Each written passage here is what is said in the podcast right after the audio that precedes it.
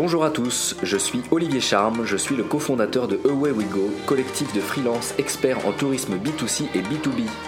Nous sommes une équipe de freelance spécialisée dans la production, la vente ou le marketing, chacun dans son domaine de prédilection. Je réalise ce podcast avec Aurore Guinet, salariée et entrepreneur dans le tourisme. Aujourd'hui, nous allons nous interroger sur la place du digital dans l'industrie du tourisme. Nous aborderons les réseaux sociaux et la manière dont les marques communiquent auprès de leurs clients ou de leurs prospects. Nous parlerons des budgets que cela peut représenter, de la part de l'humain dans le digital et de ce que peut attendre aujourd'hui un public de la part d'une agence ou d'un office du tourisme. Pour en discuter, je reçois aujourd'hui Stanislas Lucien, cofondateur de l'agence de communication digitale Travel Insight. Stanislas, bonjour. Est-ce que tu peux te présenter et nous présenter ton agence? Euh, En fait, l'agence a été euh, créée euh, en 2015 avec Célia qui est mon associé. Et, et, en fait, ça faisait aussi un petit moment que tous les deux nous étions freelance chacun de notre côté. On se retrouvait sur pas mal de petites missions à, Marseille. On s'est dit, mais en fait, il faudrait, pour bien vivre notre aventure dans, dans le marketing touristique, euh, que ça soit de créer notre propre agence de communication. Donc, euh, c'est décidé, on fait des bagages, on quitte tout, on lance l'agence à Paris et puis on verra bien ce que ça donne. Donc, l'agence s'est d'abord développée dans le secteur de, euh, du voyage d'affaires et on faisait un peu tout au départ. Donc, euh, on bossait avec euh, la FTM, avec Globeo Travel, avec Turquoise, etc. Il y avait deux, trois missions qui tombaient à droite et à gauche, notamment avec les skates parce qu'ils souhaitaient euh, nous aider à, à ce qu'on puisse décoller au maximum. Euh, on s'est fait pas mal de réseaux, mais on est parti finalement d'une boîte avec 1000 euros de capital, rien en poche, on a eu pour euh, premier gros client euh, SNCF euh, qui nous a permis véritablement de pouvoir décoller. Ce qui a permis d'aller beaucoup plus loin en termes de signature de groupes hôteliers, de destination, requalifier l'offre euh, que l'on avait à proposer sur euh, le secteur du tourisme, euh, bien s'orienter autour de, de tout ce qui touchait aux réseaux sociaux, à la création de contenu, aux relations blogueurs-influenceurs, etc., etc. Ce qui fait qu'on a mieux maîtrisé notre croissance en sachant ce que l'on souhaitait euh, vendre et, euh, et au fur et à mesure, surtout avec quel type de clientèle. Donc euh, voilà, c'est pas mal développé. Euh, Aujourd'hui, on, on, est une équipe de 10 personnes à l'agence avec aussi pas mal de freelance à côté avec qui on travaille depuis un petit moment. Et à côté de ça, on a euh, aussi créé une agence de marketing d'influence et où on a une, une véritable expertise d'accompagnement, voilà, avec un œil très très pointu sur tout ce qui est de la création de contenu avec des blogueurs et des influenceurs.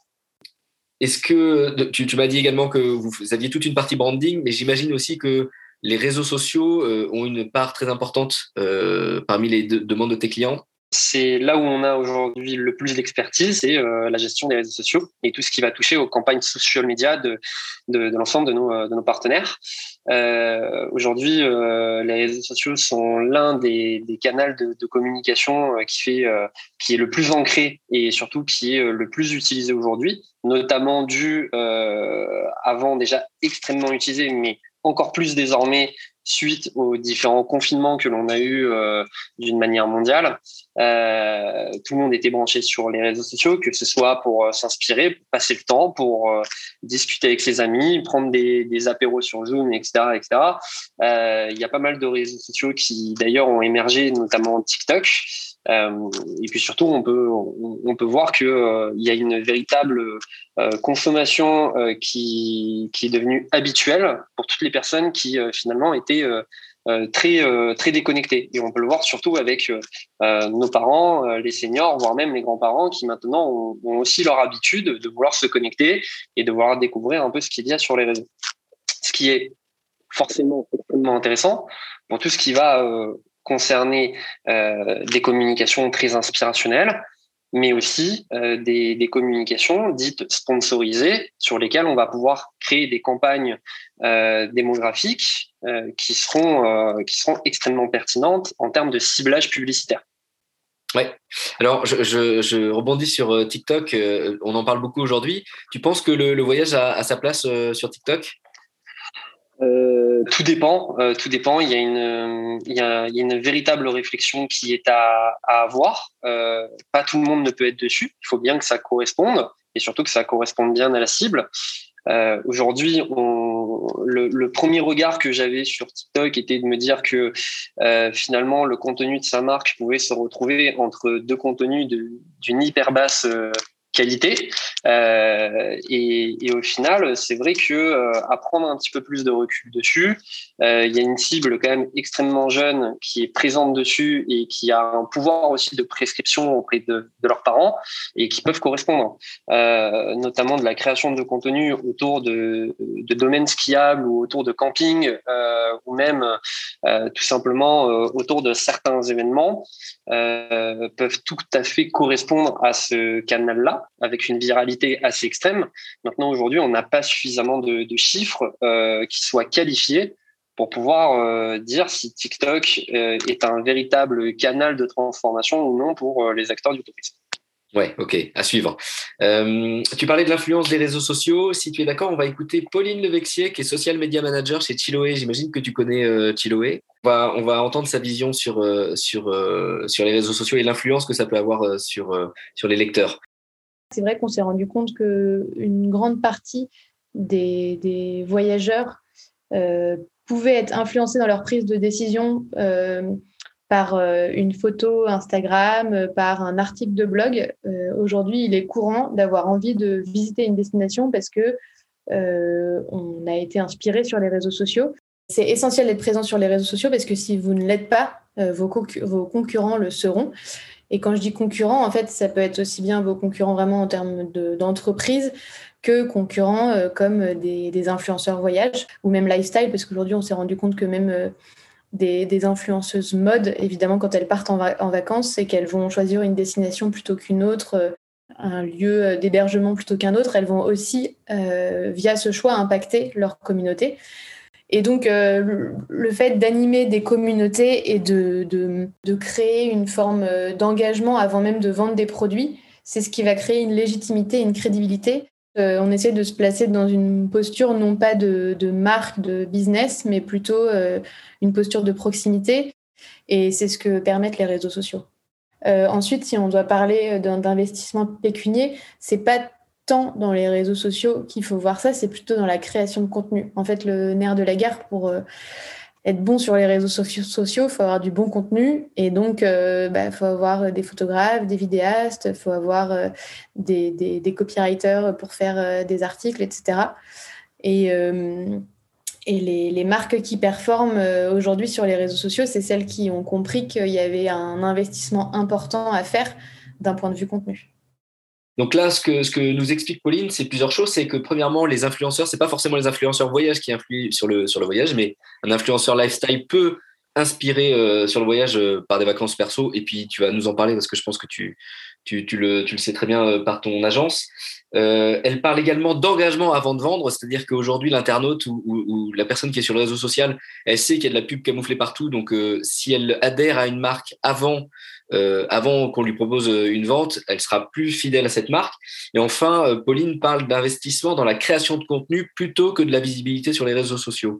Est-ce que qu'est-ce, que tu penses de ces, de ces idées? C'est tout à fait juste sur chacun des points qu'elle énumère. Il y a aussi trois piliers marketing extrêmement importants qui sont euh, faire connaître, faire aimer, faire agir. Et faire connaître, c'est simplement euh, gagner au maximum en notoriété. Faire aimer, ça va passer par la création de contenu, la séduction que l'on va avoir de son client final. Et euh, le faire agir, où là, on va parler tout simplement de campagnes sponsorisées à partir du moment où, la marque est euh, connue, aimée euh, derrière. Il suffira juste d'activer quelques campagne bien sponsorisée à droite et à gauche pour que on puisse toucher d'une manière euh, euh, ultra pertinente euh, notre cible finale et qu'on puisse la diriger vers nos canaux de vente. Donc oui, sur tous ces points-là, elle a totalement raison. Il faut savoir ensuite qu'il y a une, une sorte de une sorte de travel loop qui existe aujourd'hui dans le comportement euh, d'achat voyageur, euh, qui est la suivante. On cherche tout d'abord à séduire et, euh, à inspirer énormément euh, au travers de, campagnes sur les réseaux sociaux qui sont euh, au travers de campagnes de, contenu, de travail avec des, influenceurs, des raisons pour lesquelles on, on, devrait partir en voyage avec, avec la marque Ensuite, euh, bah, tout simplement, il y a, tout l'aspect euh, euh, de référencement naturel, de SEO, des expériences qui sont à vivre, etc. Et la manière par laquelle on, propose nos différentes activités au voyage, etc. Et là, on parle clairement d'un aspect de, préparation au voyage, de planification. et, ensuite, une fois que la personne a réservé son voyage ou qu'elle est passée par la marque, etc., pour, partir en voyage, c'est là où elle a trouvé finalement toute l'information sur le site internet, etc. Elle part en voyage, la marque est finalement un peu présente tout au long de, son voyage, et, euh, à son retour, on a généralement tendance à partager euh, que ce soit sur les réseaux sociaux ou en, taguant tout simplement la marque, euh, ce qui fait que euh, il y, a, un véritable parcours du voyageur qui se dessine auprès de tout le monde, qui est ultra bénéfique, où finalement la marque a un véritable besoin d'être présent tout au long, avec un accompagnement finalement de, de chacune, de chacun des besoins marketing, qui est à la fois tout au départ de l'inspiration jusqu'au retour et, au partage des, euh, des différents avis UGC et, de contenu. Travailler avec des influenceurs, qu'ils soient voyage ou lifestyle, il faut il faut surtout pas oublier qu'effectivement ils ont tous une communauté ils ont tous des cibles complètement différentes. Euh, et effectivement, travailler avec des influenceurs lifestyle peut se, peut se révéler et euh, même plus généralement, très régulièrement, euh, hyper intéressant parce que on va pouvoir toucher une, une cible que l'on n'a pas forcément euh, dans le voyage. Et typiquement, il y a des influenceurs qui ont des qui ont des cibles démographiques, notamment, notamment, j'imagine, parisienne, euh, maman de la trentaine, avec une avec un pouvoir d'achat assez important, etc., qui se laisseront plus facilement séduire par des offres, euh, peut-être en week-end amoureux, euh, en sortie à proximité, etc., etc. Tout comme des influenceuses euh, familles euh, qui vont pouvoir partager un contenu euh, véritablement, véritablement destiné à, à, des offres que l'on pourra faire avec son mari, ses enfants en week-end déconnecté et dont l'offre correspond parfaitement à cette cible-là. Aujourd'hui, l'influence c'est principalement dire que euh, il y a une prescription et un acte d'achat final euh, qui permet finalement de pouvoir mesurer son, son influence sur euh, le sujet euh, sur lequel on le sollicite. et aujourd'hui, on a tendance plutôt à parler de créateurs de contenu parce qu'en effet, on a un véritable besoin, qu'importe la marque que nous sommes ou la destination ou, ou finalement le besoin final auquel une campagne souhaite répondre, c'est de l'incarnation c'est arriver à, ce qu'un consommateur puisse se projeter à la place de la personne qui vit son expérience. Et aujourd'hui, les marques et les destinations s'en rendent compte. Le contenu est roi. Euh, un créateur de contenu est là pour, euh, euh, pour, tout simplement permettre à la marque de pouvoir être incarnée, de pouvoir être testé, qu'on puisse se retrouver dedans et surtout qu'on puisse facilement se projeter. On retrouve énormément de, de campagnes de, avec des influenceurs et des blogueurs où finalement le contenu en phase finale de, de, campagne est acheté par la marque de manière à pouvoir euh, être réutilisé tout au long euh, de l'année et, et, pouvoir correspondre à chacune des campagnes pour lesquelles euh, ces créations de contenu-là auront été commandées. Dans, un précédent podcast, euh, Elena euh, Tuilier de Chapka Assurance nous disait justement que tout l'enjeu de, la création de contenu euh, qu'il pouvait avoir tout au long de l'année avec des influenceurs ou juste des, copywriters. Donc en fait, toi, ce que tu dis, c'est que l'audience de l'influenceur doit correspondre à la marque. tu parlais de ROI tout à l'heure. On, va, on va écouter Émilie Strop, qui est responsable marketing digital chez Copines de Voyage. Elle, va nous parler du ROI qu'elle arrive, enfin, que tout le monde d'ailleurs arrive à mesurer euh, euh, versus notoriété où là on va soit faire du display, soit peut-être du offline, où là c'est vraiment de la notoriété de marque qu'on va développer. Elle va, elle va nous parler de ça, elle va, elle va nous donner aussi un ordre d'idée des budgets euh, que tu pourras commenter. Historiquement, Copine de Voyage a, fait ses, premiers pas sur Facebook et puis, et puis a commencé à aller progressivement bah, vers Instagram. Et puis, on, on, fait aussi un petit peu de, de communication en dehors de ces, euh, de ces réseaux euh, sociaux, euh, sur des supports un peu plus classiques, qui nous permettent de, rayonner différemment, que ce soit sur de la presse, presse féminine ou des campagnes d'affichage dans le métro, par exemple.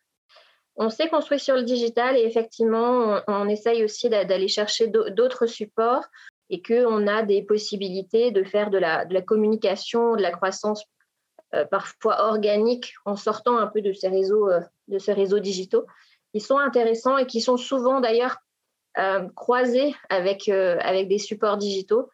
un exemple, c'est un projet qui est en train de se faire et qui va sortir le mois prochain. C'est une campagne presse sur des, des, magazines féminins. Donc, on va être présent, par exemple, sur, sur Biba, sur Closer, mais il va y avoir un relais sur la plateforme digitale de Biba et de Closer. Quand on est sur des supports digitaux, si je peux dire au sens large, c'est beaucoup plus facile euh, de calculer son ROI. Tu sais, quand tu investis euh, un euro dans une campagne Facebook, combien elle va te rapporter? Combien elle va te rapporter en, nouveaux membres, en, fans, en visibilité, en trafic, etc.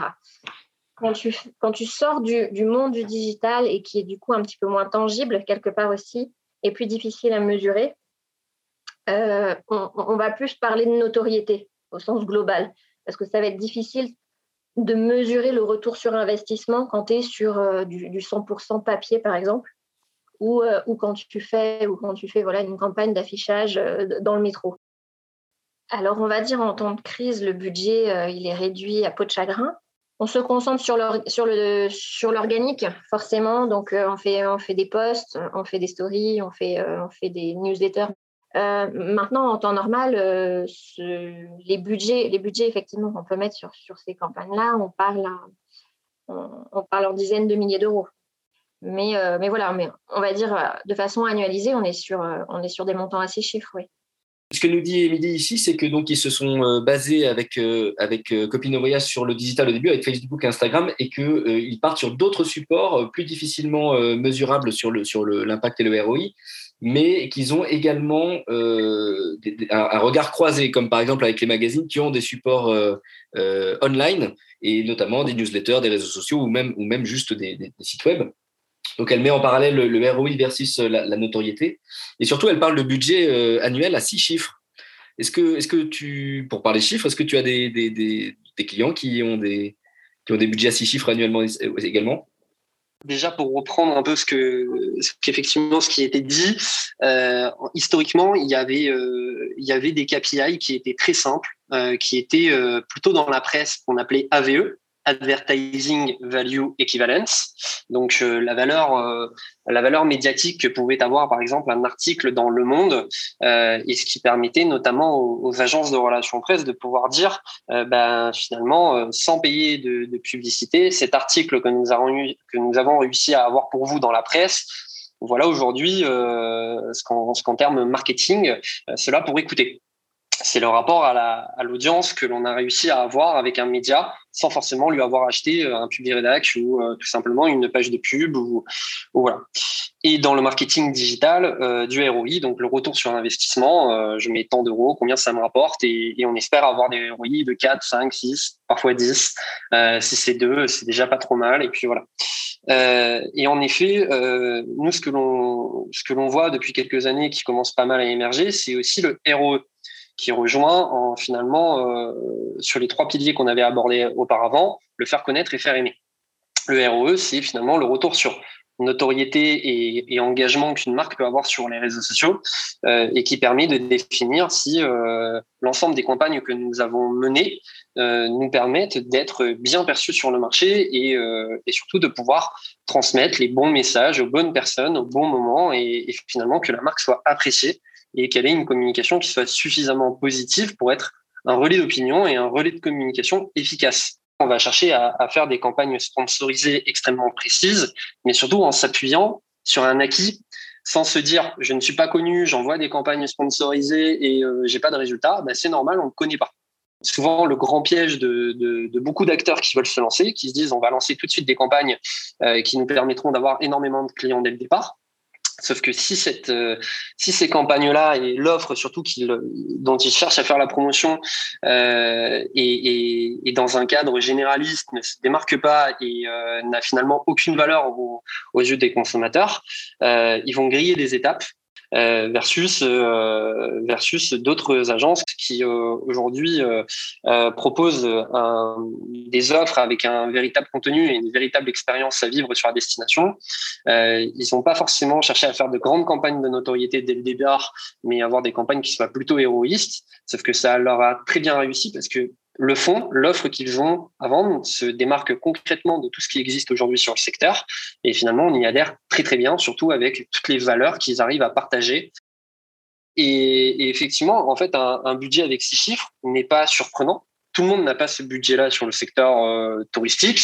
Euh, on en connaît euh, certains qui euh, qui, vont même jusqu'à dépenser près de 3000 euros sur Facebook par jour en termes de budget de, en termes de budget sponsorisé, euh, que ce soit en période de Covid ou non. Et, euh, et ça leur fait pas du tout peur parce que ça fonctionne clairement derrière pour eux parce que l'offre euh, en vaut la chandelle. Les plans marketing que, que l'on sort pour pas mal de des partenaires avec qui on a l'habitude de travailler sont généralement dans ces eaux-là et ensuite, c'est vrai que euh, bah, période de Covid oblige, généralement, il y a des découpes budgétaires qui sont faites à l'intérieur pour garder que l'essentiel.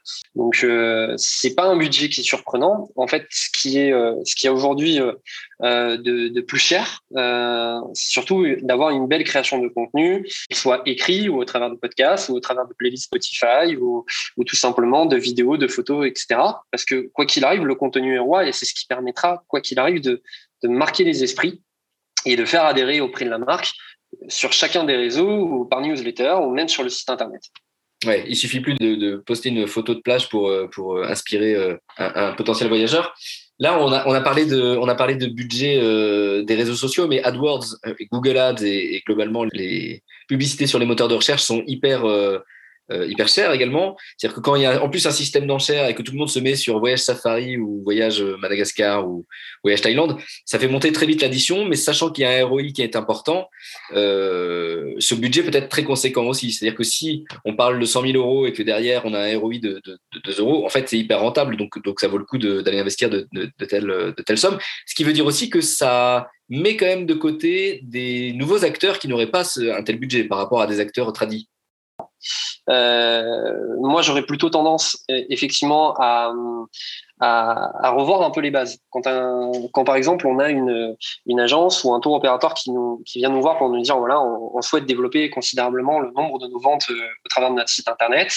Effectivement, il y a les campagnes social media dont on a pas mal discuté ensemble juste avant, euh, mais surtout, nous, on va aller regarder au travers d'un audit SEO là où on a un petit peu plus d'expertise, vérifier que déjà les bases soient bonnes que la création de contenu euh, soit bonne, de manière à ce que on puisse pérenniser une création, enfin une création de trafic euh, qui soit euh, pérenne, qui puisse être rentable dans le temps, et surtout qui leur permette de pouvoir se positionner sur des mots clés qui leur correspondent au maximum.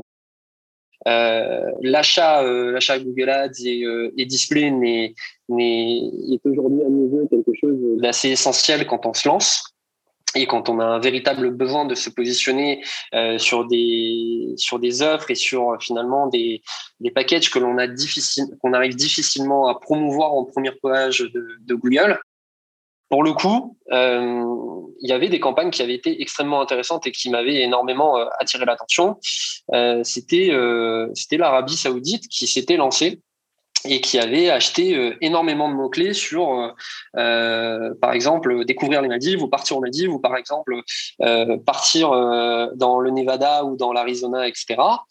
et qui faisait remonter tout simplement une landing page en première position de, de, de Google et, qui, et qui en fait invitait à découvrir des paysages que l'on retrouvait un peu de partout dans le monde, euh, mais qui étaient présentes en Arabie Saoudite. Et du coup, leur slogan était un peu de dire que plutôt que de partir euh, à l'autre bout du monde, vous pouvez tout retrouver au même endroit et, finalement toutes les richesses. Euh, voilà. Ouais, c'est original et créatif. Après, il faut avoir les budgets d'un État comme l'Arabie Saoudite pour, pour avoir un impact conséquent. C'est-à-dire que si tu ramènes 1000 visiteurs, ça n'a aucun intérêt, mais, mais pour que ça. C'est une opération de com.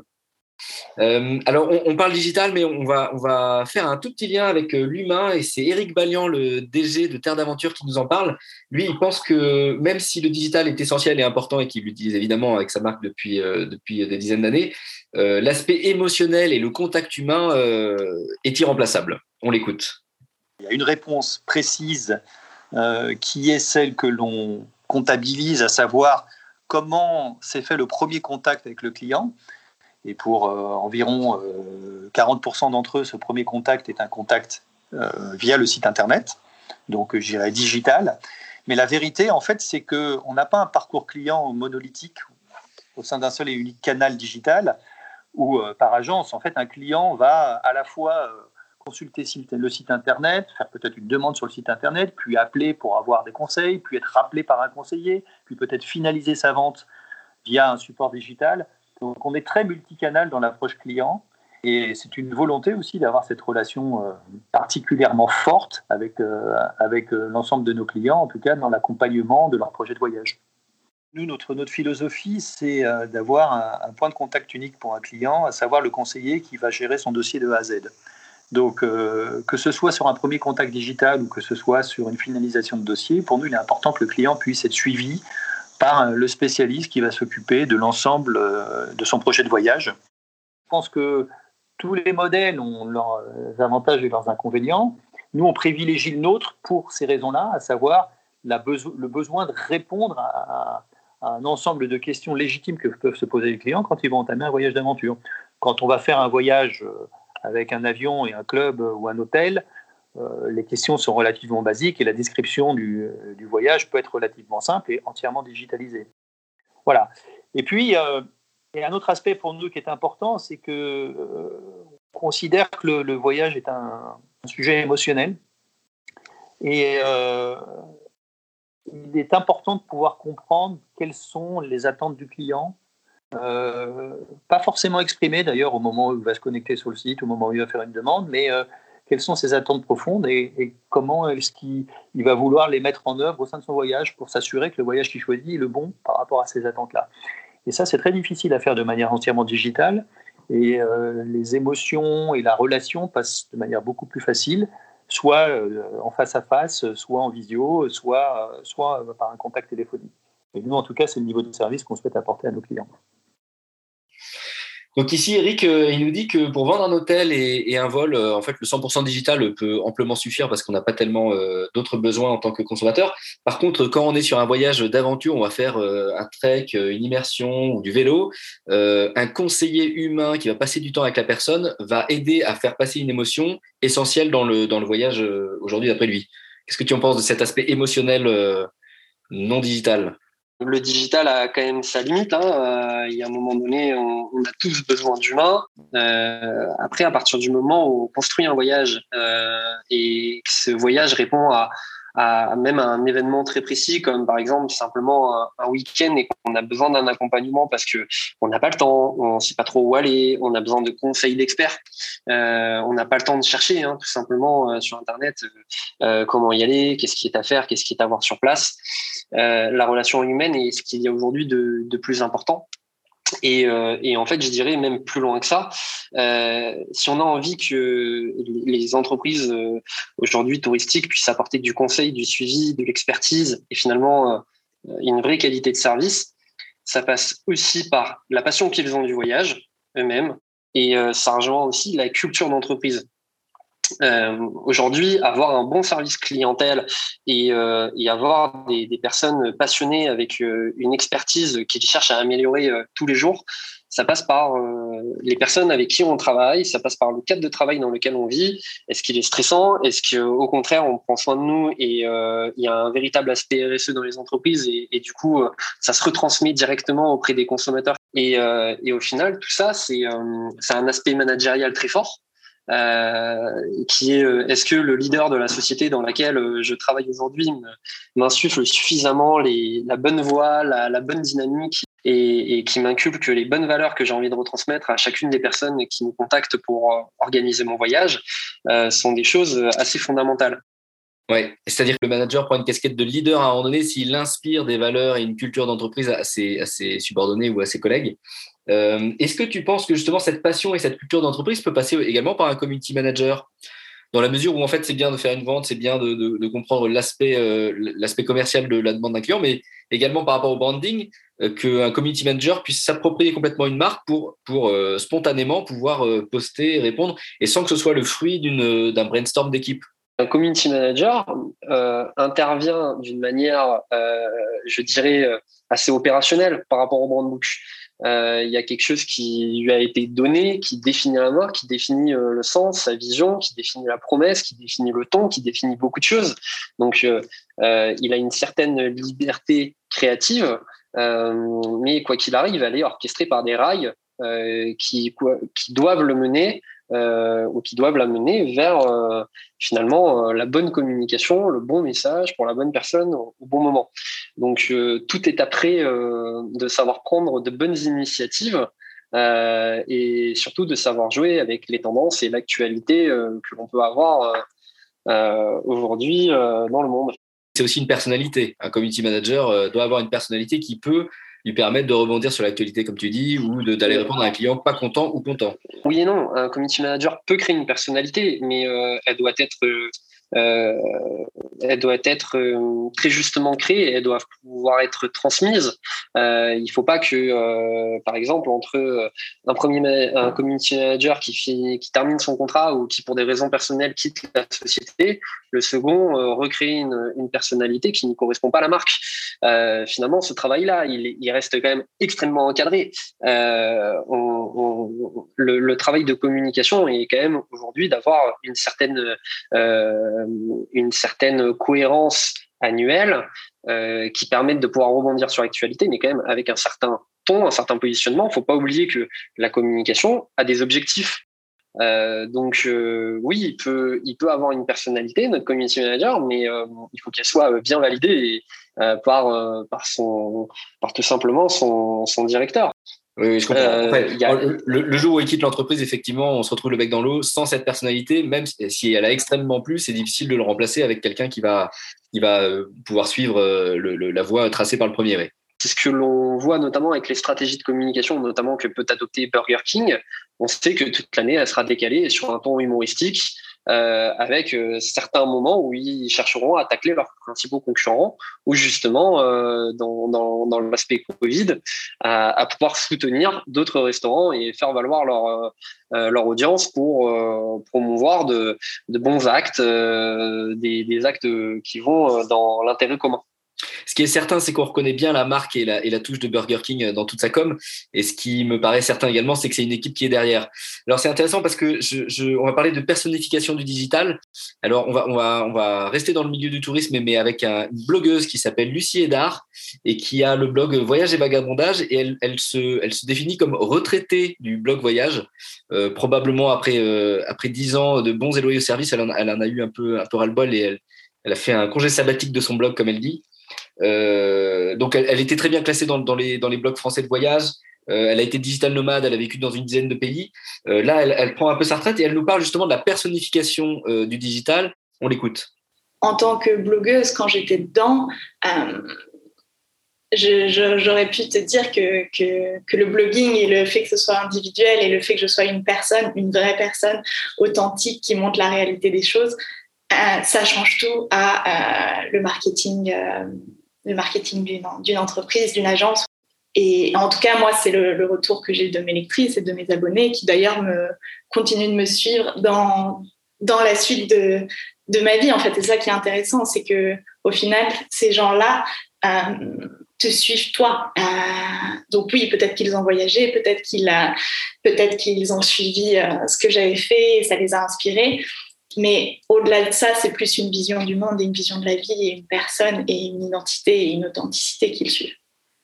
Et, c'est ça qui est intéressant, c'est parce que moi, j'ai créé mon blog euh, sans avoir aucune stratégie derrière de SEO, de quoi que ce soit. J'ai juste partagé ma vie, ce que je visitais. Il n'y a jamais eu euh, de réflexion sur un calendrier éditorial. C'est ce que j'avais envie d'écrire sur le moment. Et parfois, un article pouvait prendre un an avant de sortir. Et, euh, et du coup, je trouve ça intéressant aussi de montrer qu'il n'y a pas forcément besoin de stratégie et que parfois il suffit juste d'être soi-même et de partager selon l'inspiration. Donc voilà, alors Lucie, elle met en opposition euh, l'authenticité et l'identité euh, versus le marketing où là, on va réfléchir, on va se faire un planning, on va, on va probablement perdre en spontanéité. Et elle, c'est cette personnification euh, qui lui a permis d'inspirer des lecteurs qui, le suivent, qui la suivent par la suite. Et donc, elle n'a jamais eu l'idée de faire de stratégie c'était vraiment du pur partage. je ne sais pas si c'est évident pour une, agence de voyage aujourd'hui de, partir sur le même genre de, d'idées. Qu'est-ce que tu en penses? Est-ce que c'est un peu risqué? Est-ce que c'est un peu idyllique? Comme le disait très justement Lucie, il y a un besoin d'authenticité et et ils ont un pouvoir de prescription auprès de leur communauté qui les suit et qui leur fait confiance, euh, qui fait qu'aujourd'hui ils ont une ils ont une lourde charge euh, à, à, vouloir bien faire les choses et à proposer quelque chose qui les intéresse. Pour le coup, c'est un cas qui, à mes yeux, reste général.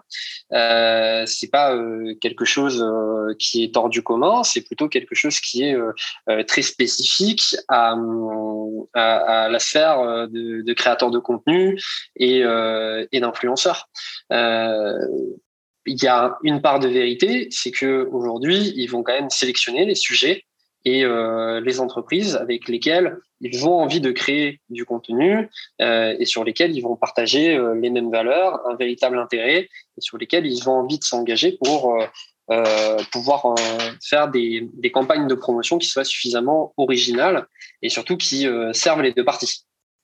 Et c'est là que j'imagine que tu te positionnes avec ton agence, c'est bien connaître ton client et bien, bien connaître ton influenceur pour, pour pouvoir faire des matchs affinitaires je suis très heureux aujourd'hui de, de, pouvoir avoir une collaboratrice qui, euh, qui ne gère plus que ça à l'agence, euh, qui est Florie euh, et, qui, et qui maîtrise parfaitement tous ces sujets-là parce qu'elle elle les connaît tous sur le bout des doigts.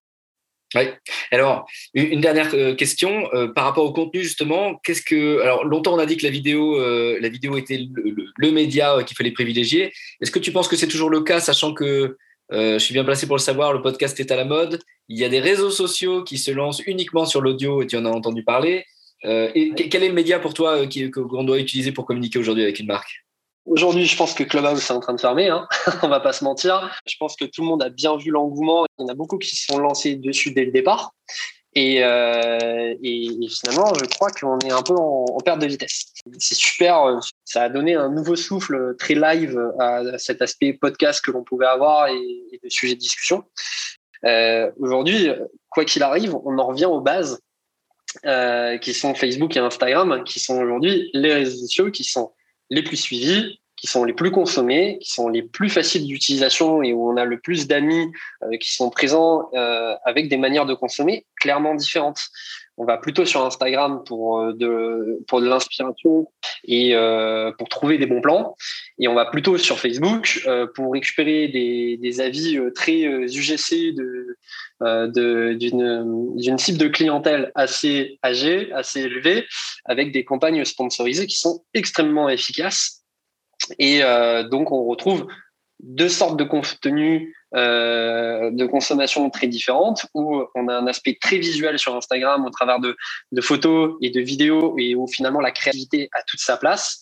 Et sur Facebook, on est plutôt sur un contenu un petit peu plus amateur, euh, beaucoup plus personnifié, beaucoup plus incarné, euh, et surtout qui soit, euh, qui soit relais d'opinion et, et, et, finalement de prescription beaucoup plus important parce que on, va mettre énormément euh, le, contenu UGC en, avant. Sur Instagram, c'est sur sur une consommation très snack, euh, snack vidéo, le, contenu très court euh, que l'on consomme très facilement et sur lequel on on va pas passer beaucoup de temps. Et sur Facebook, beaucoup plus informatif, un petit peu plus long, mais où il faut rapidement capter l'attention et ça s'accèrbe les, les sous-titres.